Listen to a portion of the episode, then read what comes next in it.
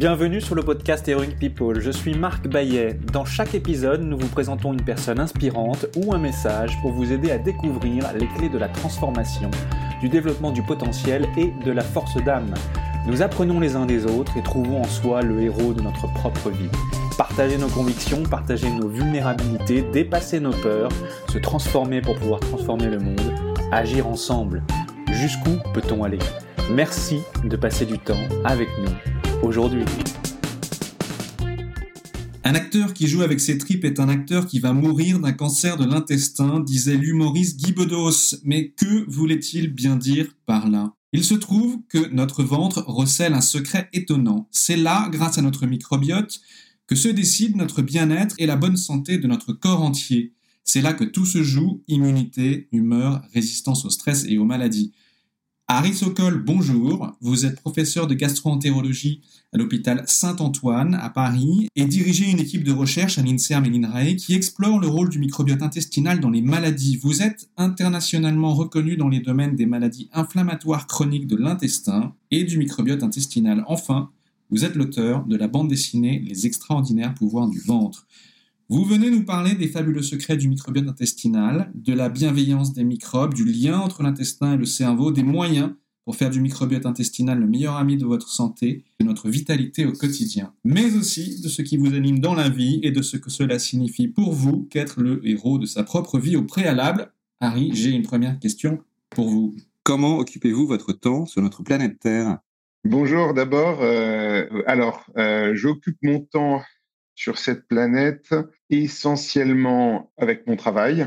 C'est une grande partie de mon temps. Et j'ai la chance euh, de faire un travail qui, en grande partie, euh, me fait plaisir. Donc, euh, c'est évidemment une grande chance. Et donc, c'est la médecine, soigner les gens, faire de la, de la recherche pour essayer de faire, euh, de faire avancer les choses euh, à, mon niveau. Et puis euh, le, deuxième aspect, bien sûr, et, en fait c'est en termes d'importance le premier, c'est passer du temps avec ma famille, ma famille très proche, ma femme et, mes trois merveilleux enfants. Alors nous avons tous des obstacles et des peurs à, surmonter. Est-ce qu'il y a un défi ou un obstacle qui peut être mental, émotionnel, physique perçu?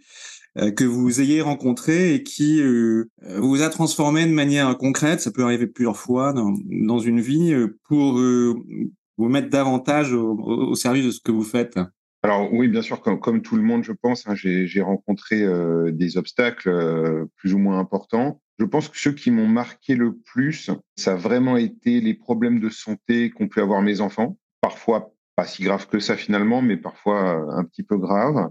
Et finalement, j'ai essayé de surmonter ces problèmes-là en étant acteur de leur prise en charge, en étant acteur du, du, du soin. C'est quelque chose que j'essaye d'appliquer euh, en général dans ma vie, c'est d'être actif, de ne pas être passif, de ne pas subir et d'essayer de, de, prendre les choses en main, bien sûr à son niveau. On ne peut pas tout faire tout seul, hein, évidemment.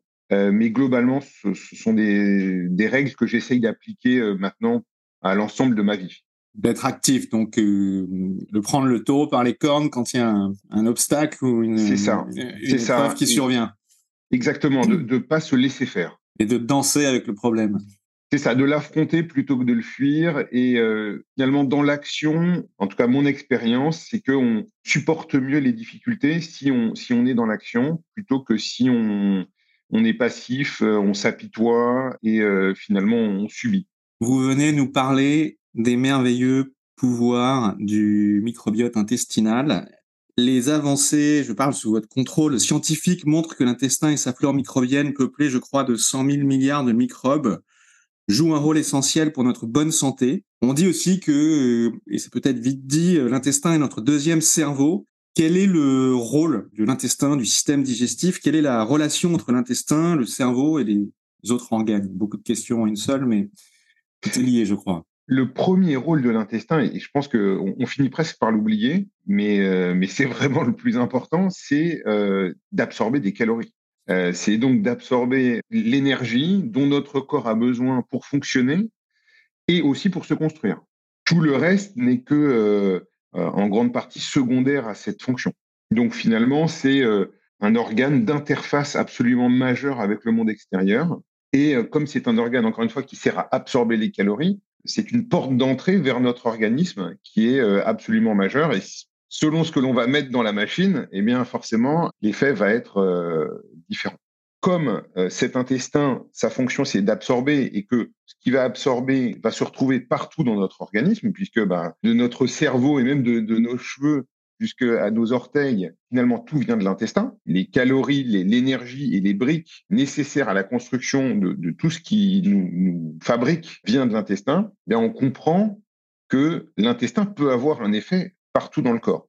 Maintenant, au niveau intestinal, euh, il y a différents acteurs. Il y a euh, nos cellules humaines, les cellules de l'intestin, les cellules immunitaires, et il y a notre microbiote intestinal, c'est euh, centaines de milliards de, de, bactéries, de champignons, de virus qui vivent et qui vont aussi avoir un effet à la fois local et à distance partout dans notre, dans notre corps.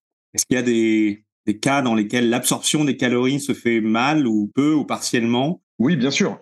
Euh, comme tout organe, il, peut être défaillant, comme euh, on peut avoir euh, foie qui marche pas bien, des poumons ou le cœur qui marche pas bien. L'intestin peut ne pas bien marcher et donc il y a toute une série de maladies hein, qui ont pour conséquence un défaut de la fonction intestinale. donc il y a des maladies génétiques rares, des, souvent qui touchent donc des enfants qui vont euh, empêcher l'absorption des nutriments. Et puis après, il y a d'autres maladies euh, que l'on va trouver euh, chez l'adulte, des maladies même relativement fréquentes, comme la maladie de Crohn, qui va induire une inflammation dans l'intestin, et en induisant cette inflammation, va finalement empêcher la fonction normale de, de l'intestin, et donc ça peut conduire à un défaut d'absorption des calories, à un amaigrissement. Et, Fatigue cognitive.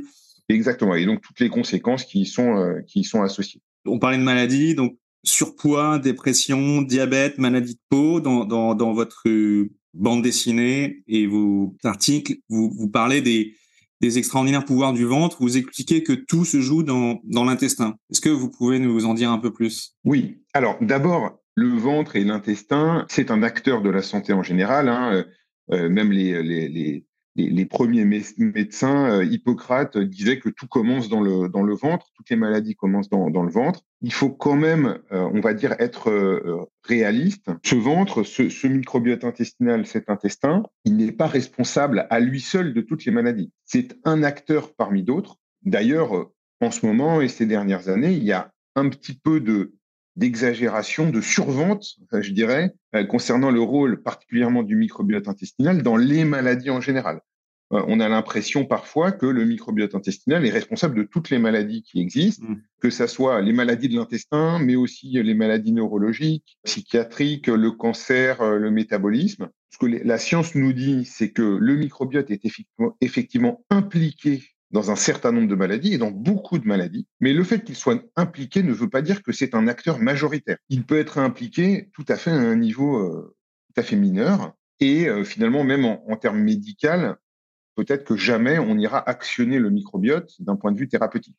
Et donc, une des grandes questions qu'on a aujourd'hui et qui n'est encore euh, pas, pas, complètement résolue du tout, c'est d'identifier quel est le poids du microbiote intestinal dans chacune de ces maladies. Donc, on sait hein, que dans certaines, dans certaines maladies, par exemple, une infection de, l'intestin par une bactérie qui s'appelle Clostridioides difficile, qu'on va pouvoir attraper et surtout qui va pouvoir se développer lorsque notre microbiote est perturbé, par exemple après une prise d'antibiotiques, mais on sait que cette infection, elle est à 99% liée au microbiote. C'est parce que le microbiote est malade que cette infection survient. Donc là, il n'y a pas de doute.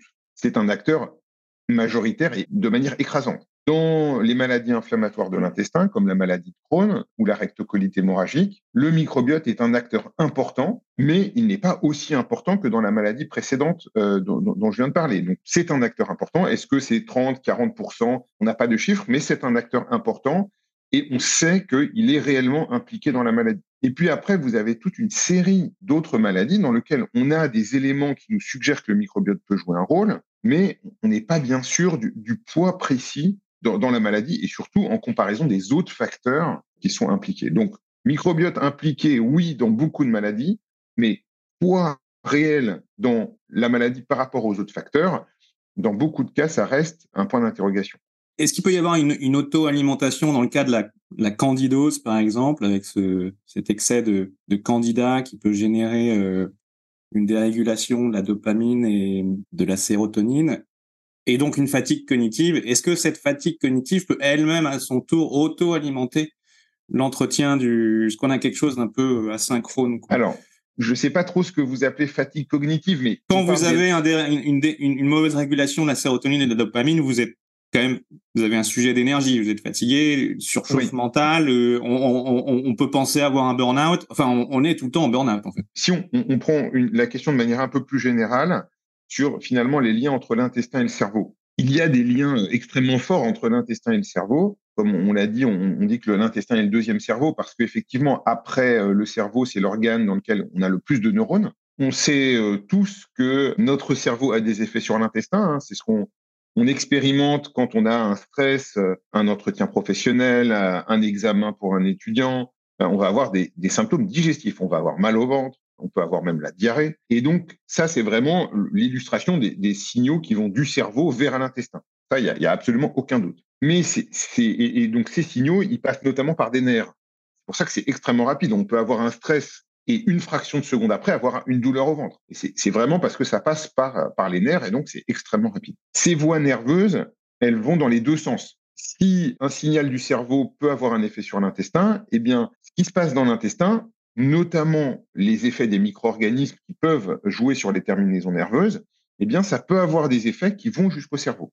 Euh, donc ça, c'est un premier euh, mécanisme des interactions entre l'intestin et euh, le cerveau. Mais c'est pas tout les micro-organismes dans l'intestin vont avoir des effets locaux au niveau intestinal et sur certaines cellules qui vont produire des hormones, voire des neurotransmetteurs, qui sont produits par nos cellules cette fois-ci, mais sous l'influence des bactéries. Et ces molécules, elles, vont pouvoir agir au niveau du cerveau. Donc ça, c'est un deuxième mécanisme. Et puis le troisième mécanisme qui est extrêmement important et, pour lequel il y, a, il y a énormément de recherches, ce sont les molécules directement produites par les micro-organismes ce qu'on appelle les métabolites microbiens, donc des petites molécules produites les, micro-organismes de notre intestin. L'intestin, comme on l'a dit, c'est un organe qui absorbe, et donc ces molécules, elles sont en grande partie absorbées. Tout ce qui est absorbé par notre intestin passe d'abord par le foie. C'est un, organe qui a beaucoup de fonctions, dont un rôle de, de filtre de ce que l'on ingère finalement, et donc de ce qui est absorbé. Donc ces molécules microbiennes passent à travers le foie. Certaines vont y être détruites d'ailleurs, et donc ne pas avoir d'effet vraiment à distance, mais uniquement au niveau du foie. Certaines vont euh, être modifiées par le foie. Et donc ça, c'est un, un, phénomène très intéressant qu'on appelle le co-métabolisme, c'est-à-dire que les molécules microbiennes sont transformées par nos, nos cellules humaines vers d'autres molécules, et euh, ces molécules vont ensuite passer dans la circulation et avoir donc des effets partout, y compris au niveau du cerveau. Et puis, il y a certaines molécules microbiennes qui passent à travers le foie sans être modifiées du tout et qu'on retrouve dans, dans, le sang périphérique et euh, là encore, certaines de ces molécules vont passer dans le cerveau. Il y a une barrière. Hein, le, le, le, passage du sang périphérique au cerveau n'est pas quelque chose d'ouvert. Il y a quelque chose qu'on appelle la barrière hémato-encéphalique, c'est-à-dire entre le sang et le cerveau, qui ressemble d'ailleurs beaucoup à la barrière intestinale, hein, entre euh, la, la, barrière qui sépare euh, la lumière de l'intestin de notre organisme. Et cette barrière peut aussi être franchie par certaines de ces molécules microbiennes et donc avoir des effets dans le cerveau. Donc ça, ce sont les trois grands mécanismes par lesquels l'intestin et le cerveau communiquent. Est-ce que le, microbiote peut être lié, peut influencer sur notre comment est comment est-ce qu'il influence sur notre enfin, notre humeur, notre bonne ou notre mauvaise humeur?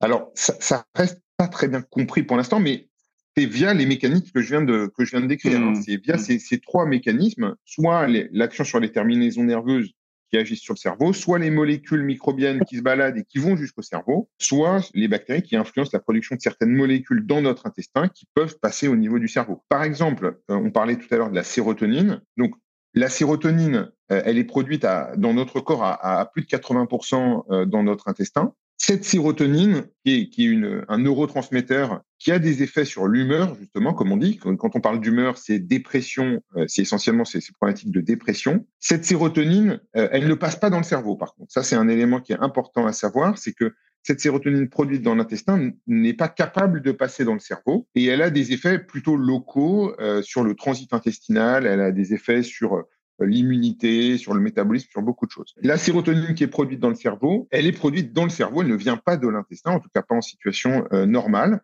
Mais néanmoins, dans l'intestin, il y a certains précurseurs de la sérotonine, donc des molécules qui servent à la production de la sérotonine, si vous voulez, qui sont produites dans l'intestin et qui, elles, peuvent aller dans le cerveau. Donc, via ce, par ce biais-là, certaines molécules produites dans l'intestin peuvent avoir un effet sur la production de sérotonine dans le cerveau et donc sur l'humain.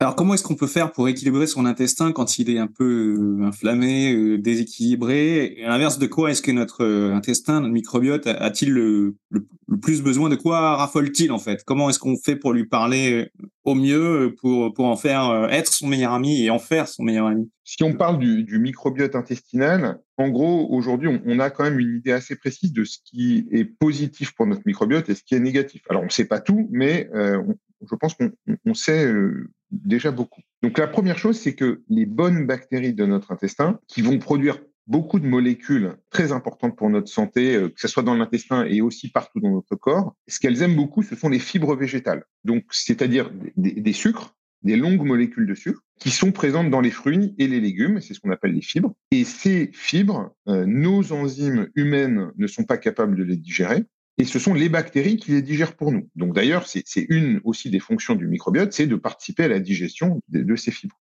Elles digèrent pour nous ces fibres, elles vont retirer quelque chose qui les intéresse, de l'énergie essentiellement, et elles vont produire en échange des molécules très importantes que l'on appelle les acides gras à chaîne courte, comme par exemple le butyrate. Et cette molécule, avec d'autres acides gras à chaîne courte, ont des effets très importants pour le maintien de, l'homéostasie dans l'intestin et aussi des effets à distance, puisque ces molécules sont absorbées et elles ont des effets euh, à distance. Donc, un, manger des fruits et des légumes en grande quantité et en grande diversité, puisque les fibres ne sont pas les mêmes dans tous les fruits et dans tous les légumes. Et nos bactéries ont des préférences pour certaines fibres plutôt que d'autres. Et donc, plus on va manger de, fibres différentes, plus on va stimuler des bactéries différentes. Et donc, on va augmenter la diversité de ces bonnes bactéries dans l'intestin. Et euh, bah, c'est un petit peu comme, euh, partout, hein, la diversité, c'est dans l'intestin, c'est toujours euh, mieux que l'absence de diversité. c'est comme dans les forêts, dans les océans, c'est un écosystème comme un autre. Et donc, en favorisant cette diversité, on a des effets bénéfiques. Deuxième aspect qui est positif pour le microbiote, semble-t-il, avec un niveau de preuve un petit peu moins bon quand même, c'est de manger euh, des euh, produits fermentés qui vont contenir des micro-organismes déjà. Alors, ce ne sont pas forcément des micro-organismes qui vont s'implanter dans notre intestin, hein, c'est pas du tout ce que je dis, mais en revanche, en revanche, il semble que euh, ces aliments fermentés aient globalement un effet bénéfique au niveau intestinal. Inversement, on connaît maintenant des aliments qui sont vraiment délétères pour notre microbiote et notre intestin. D'abord, ce sont tous les aliments ultra transformés. Donc, ce qu'on appelle un aliment ultra transformé, c'est la transformation industrielle.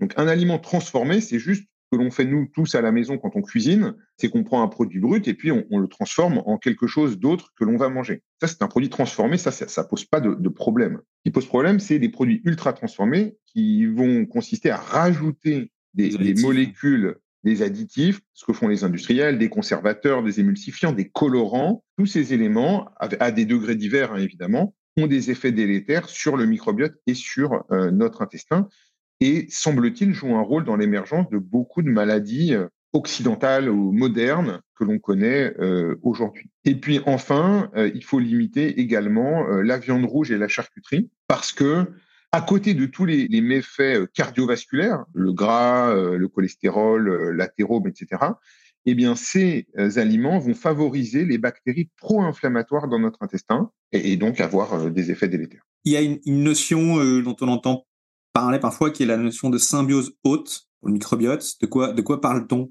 Une symbiose, c'est une relation mutuellement bénéfique entre deux organismes. Avec notre microbiote intestinal, c'est exactement ce qui se passe. En gros, nous, on leur fournit euh, le gîte et le couvert, hein, pour être simple. Et eux ont euh, des effets bénéfiques sur notre, euh, sur notre santé, nous aident à digérer, nous aident à, maturer notre système immunitaire, à nous défendre contre des infections, à bien gérer notre métabolisme énergétique, même à, moduler nos fonctions cérébrales. Donc vraiment, il y a un impact majeur sur l'ensemble de nos fonctions. Comment cette symbiose s'est mise en place? D'abord, ce qu'il faut comprendre, c'est que c'est finalement très étonnant que des milliards et des milliards de micro-organismes soient dans notre intestin et que finalement il ne se passe rien, que notre système immunitaire ne s'active pas, alors que si vous mangez dans un, restaurant à l'hygiène douteuse une centaine de salmonelles, donc une bactérie pathogène, vous allez avoir une infection intestinale euh, qui peut, euh, dans le pire des cas, vous tuer. Euh, donc déjà là, il y a un, paradoxe que, les scientifiques ont, encore du mal à bien comprendre, même si on, on connaît un petit peu mieux maintenant. Mais en fait, c'est que euh, les micro-organismes qui sont dans notre intestin, ils ne sont pas arrivés hier, entre guillemets. ils ont coévolué avec nous depuis la nuit des temps, euh, depuis euh, l'évolution des espèces, depuis les, finalement les organismes les plus élémentaires, les, même les vers de terre ont un microbiote intestinal extrêmement simple, hein, mais ils ont un microbiote intestinal. Et donc on a évolué depuis des millions d'années avec ces micro-organismes dans notre intestin. Et ces micro-organismes ont finalement appris à se faire tolérer par nous. Et donc finalement, ils envoient des, des messages euh, pacifiques vers nos cellules euh, intestinales et immunitaires, donc des signaux de, diminution de, l'immunité et de l'inflammation pour se faire tolérer. De la même manière, dans cette coévolution, nos cellules au niveau de l'intestin se sont adaptées en diminuant euh, leur capacité de réponse vis-à-vis de certains micro-organismes, en tout cas quand ces micro-organismes restent là où ils sont. Donc ça, c'est quelque chose de très intéressant quand les micro-organismes restent dans la, lumière de l'intestin, c'est-à-dire qu'ils ne pénètrent pas notre corps réellement, nos, cellules, ils ne franchissent pas la barrière de l'intestin, le système immunitaire ne s'allume pas. En revanche, dès qu'il y a une rupture de cette barrière et que les, micro-organismes rentrent réellement au milieu de nos cellules, là, le système immunitaire normalement s'allume. Qu'est-ce que vous répondriez, Harry, à un enfant de, de, 6 ans euh, qui, de toute sa hauteur, vous demanderait euh, Harry, euh, que dois-je mettre dans mon assiette chaque jour pour rester en bonne santé toute ma vie? Quel menu concrètement? Alors d'abord, j'essayerais de lui faire comprendre, pour le sensibiliser, j'essayerais de lui faire comprendre que vraiment le microbiote, c'est important et je lui dirais que le microbiote, c'est un petit peu comme un petit animal de compagnie, comme un cochon d'Inde, par exemple. Et euh, un cochon d'Inde ou un petit chien, si on lui donne n'importe quoi à manger, bah, il va être malade et même il peut mourir. Si on lui donne des bonnes choses, il va vivre longtemps et en très bonne santé. On va pouvoir jouer avec lui pendant de nombreuses années. Le microbiote, c'est vraiment ça. C'est, il faut le considérer comme un animal de compagnie. Donc, il faut en prendre soin. Et donc, bah, on revient aux, recommandations euh, précédentes, c'est-à-dire manger des fruits et des légumes beaucoup et diversifiés, manger un peu de produits euh, fermentés, limiter la viande rouge et la charcuterie. Si on fait déjà ça, on couvre 95% euh, des recommandations. Bien sûr, à un enfant de, de 6 ans, je lui parlerai pas de tabac et d'alcool, mais ça, ça sera plus pour un, pour un adulte. Euh, ça, c'est sûr ce qui est à éviter. Oui. C'est ça, voilà. Très clair. L'enfant de 6 ans vous remercie.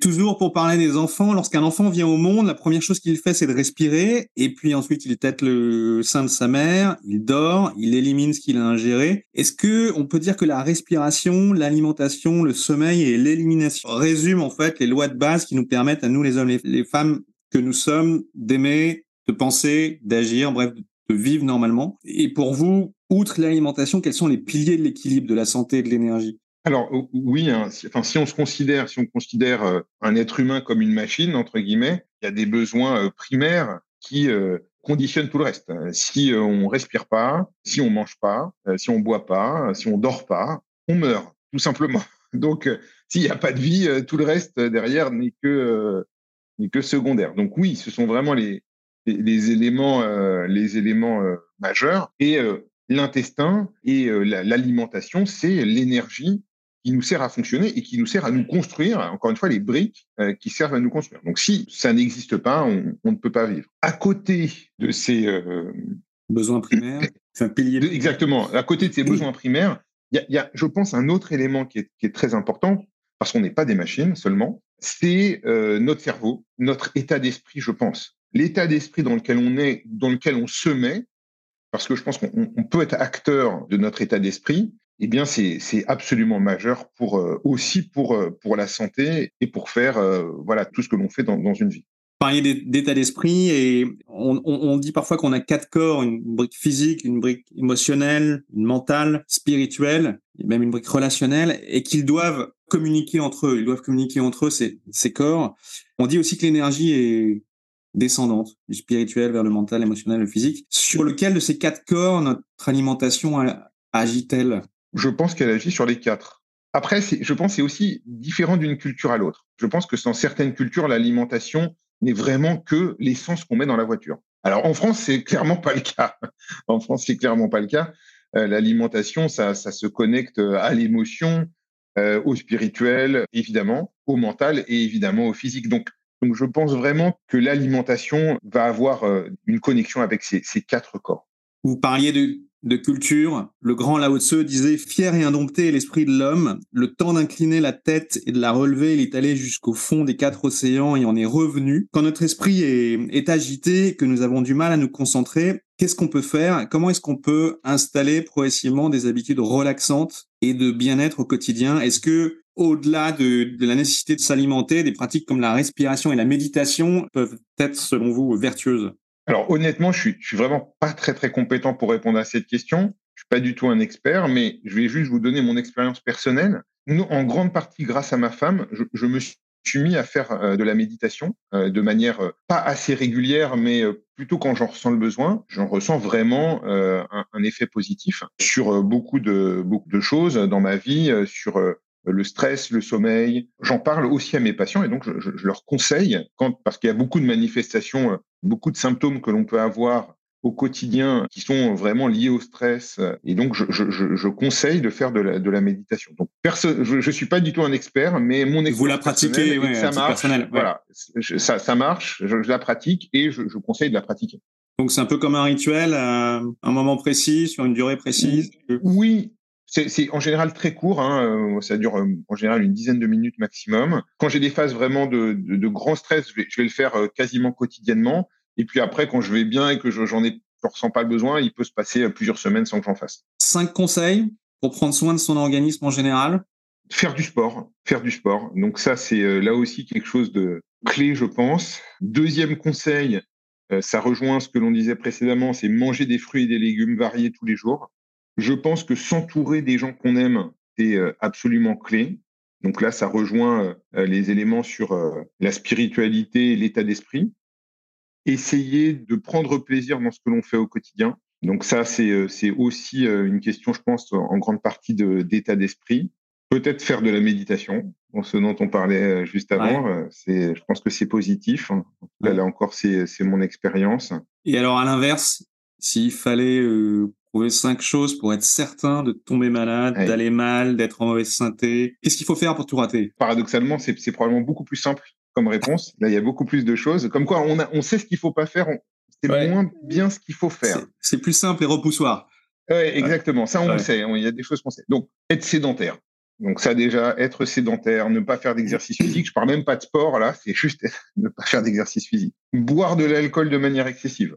Donc là, on est sûr qu'on va être malade. Et puis le troisième, c'est fumer. Et là, on est sûr qu'on va être malade. Et quand on voit la mortalité, et non seulement la mortalité, mais aussi l'altération de la qualité de vie, parce que on pense toujours avec le tabac et l'alcool à, la mort, mais en fait, il n'y a pas que la mort, il y a la qualité de vie que, l'on a, les maladies que l'on va avoir à cause de, de l'alcool et du tabac, qui sont euh, qui sont aussi majeures. Manger exclusivement des aliments ultra transformés. Et donc là, malheureusement, c'est aussi quelque chose qui se répand euh, à, à, très grande vitesse. Et puis, dernière chose, être pessimiste et négatif. Je, je, pense que quand on est pessimiste et négatif, on est malheureux. En fait, on, on se crée soi-même la, de la difficulté et on se, on se, rend malade. En tout cas, ça contribue, on contribue à se rendre, à se rendre malade. Et c'est vraiment l'effet du cerveau sur l'ensemble de notre santé et de notre corps. Aujourd'hui, c'est voilà, la science le, le non seulement l'accepte, mais euh, l'a démontré. Donc, euh, si on a un mauvais état d'esprit, on est pessimiste, on est négatif, on voit tout en noir ça va contribuer à, à nous rendre malades. Consommation d'alcool, un, deux, trois verres. Est-ce qu'il y a une quelle est la limite raisonnable? À partir de quand est-ce qu'on est dans, dans les effets néfastes pour l'organisme? Ce que les, les, études récentes nous montrent, c'est que euh, dès le premier verre, théoriquement, c'est déjà négatif. Après, je pense que c'est toujours pareil. C'est une question de modération et euh, boire un, un, verre de vin une fois de temps en temps, deux ou trois fois par semaine, si c'est associé avec euh, euh, du plaisir, de la convivialité, pourquoi pas En tout cas, moi, c'est comme ça que je que je, que je Tout est question conçois. de modération. Voilà. Après, si on commence à boire de l'alcool tous les jours, même un verre, je pense que c'est probablement trop. Gaieté, rire, simplicité, que vous inspirent ces mots, Harry? Bah, ça fait partie du bonheur, je pense. Hein.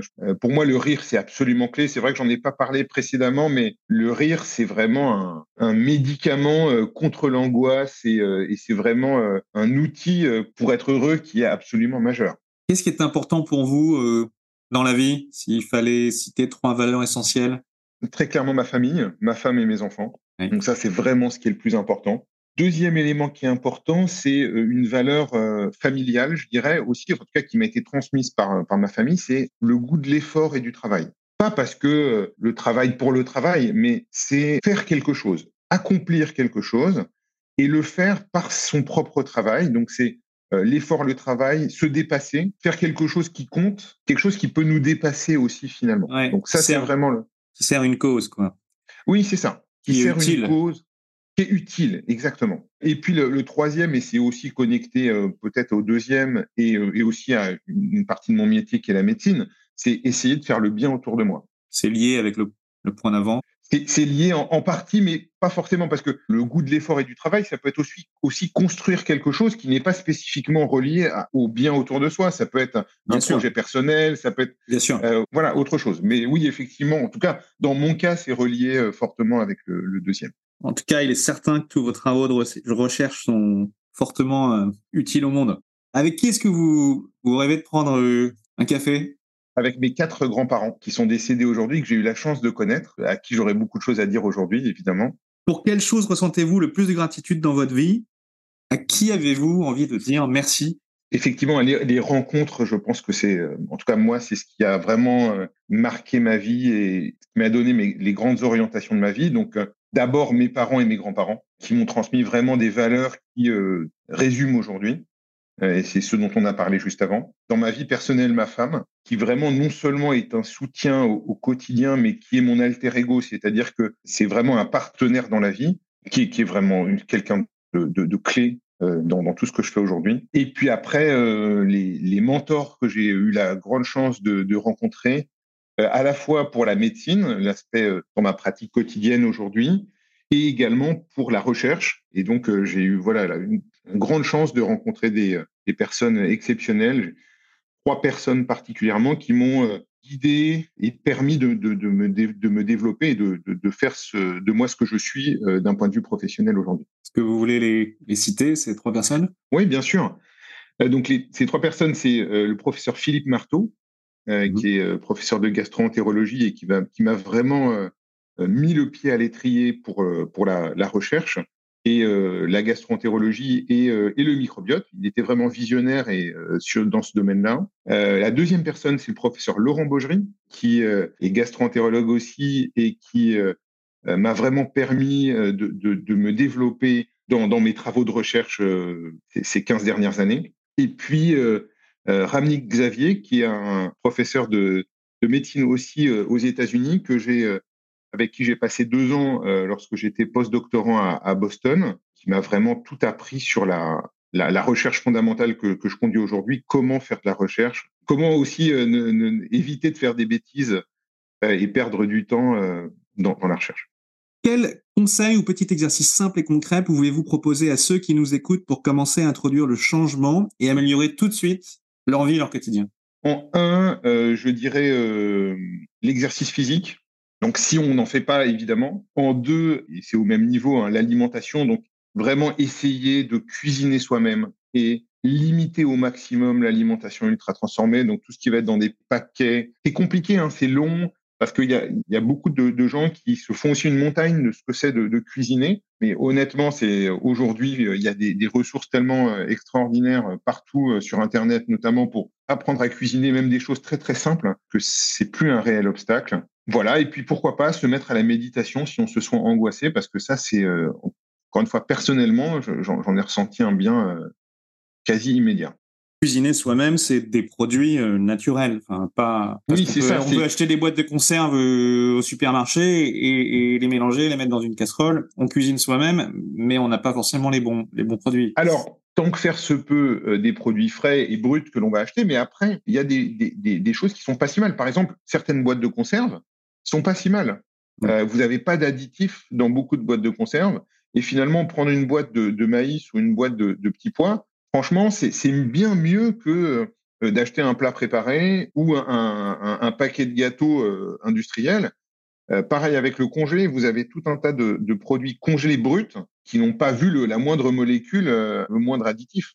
Donc, on peut essayer de se simplifier un petit peu la vie. C'est pas forcément facile pour tout le monde tout le temps d'avoir des produits frais dans son, frigo. C'est ce qu'il faut faire au maximum, mais on peut avoir des solutions un petit peu de secours qui sont tout à fait acceptables. Pour vous, qu'est-ce que cela signifie être le héros de sa propre vie? Alors, pour moi, ça veut dire ne pas subir sa vie, en être acteur et faire quelque chose d'utile. Il n'y a rien qui me déprime le plus, le plus que quand j'entends quelqu'un dire qu'il attend ses vacances ou qu'il attend sa retraite. Je trouve que c'est absolument horrible, horrible. Hmm. Euh, donc, euh, donc voilà, il faut être acteur et pas, et pas passif. Et c'est vrai aussi bien sur le plan professionnel que sur le plan familial. Euh, J'essaye de transmettre des valeurs à mes enfants, euh, de les accompagner dans leurs projets, de, de les conseiller. Et c'est aussi euh, être acteur et héros de sa vie de, de le faire, je pense. Pour vous, qu'est-ce que la force d'âme? Pour moi, c'est avant tout avoir des, des ambitions et se, surtout se donner les moyens d'atteindre ses objectifs. Et, et, particulièrement par le travail et la persévérance. Je, je pense que d'avoir des, des, envies, vouloir faire des choses, vouloir accomplir quelque chose de bien, c'est très facile. C'est ah oui, je voudrais faire ça, mais finalement, si derrière il n'y a pas d'action et il n'y a pas de, de, de mobilisation, d'effort de, pour le faire, bah, ça, ça, ne sert strictement à rien. Donc pour moi, la force de l'âme, c'est avoir une idée, dire je veux faire ça, mais se donner les moyens de le faire. Et c'est souvent difficile, euh, mais euh, le travail et la persévérance permettent souvent d'atteindre l'objectif. Discipline, volonté, c'est vrai que c'est ce qui fait la différence dans un sens. Ou dans l'autre. Ou dans l'autre, ouais. Harry, merci infiniment. C'est la fin de votre épisode du podcast Heroic People. Merci, merci de nous avoir écoutés. J'espère que cet épisode vous a inspiré et vous a été utile. Si c'est le cas, partagez-le à un ou deux amis par SMS ou sur vos réseaux sociaux. Vous avez le pouvoir de changer la vie de quelqu'un et c'est maintenant. Vous pouvez retrouver cet épisode et son résumé écrit, mais aussi tous les autres épisodes sur le site du podcast heroicpeople.fr. Pour nous contacter, nous faire des suggestions, proposer des invités, c'est toujours sur le site du podcast que ça se passe, heroicpeople.fr ou encore les réseaux sociaux LinkedIn, Facebook ou Medium. Enfin, sans vous, nous ne sommes rien, avec vous, nous sommes tout. Si vous avez été inspiré par cet épisode, alors laissez-nous un commentaire et quelques étoiles sur Apple Podcasts ou votre plateforme d'écoute préférée. Dites-nous comment le podcast vous a inspiré et contribue à améliorer votre vie. C'est grâce à cela que nous pouvons faire connaître le podcast Heroic People. Merci d'avoir écouté. Il est temps maintenant d'agir et de révéler sa grandeur et sa force d'âme. À bientôt sur le podcast Heroic People.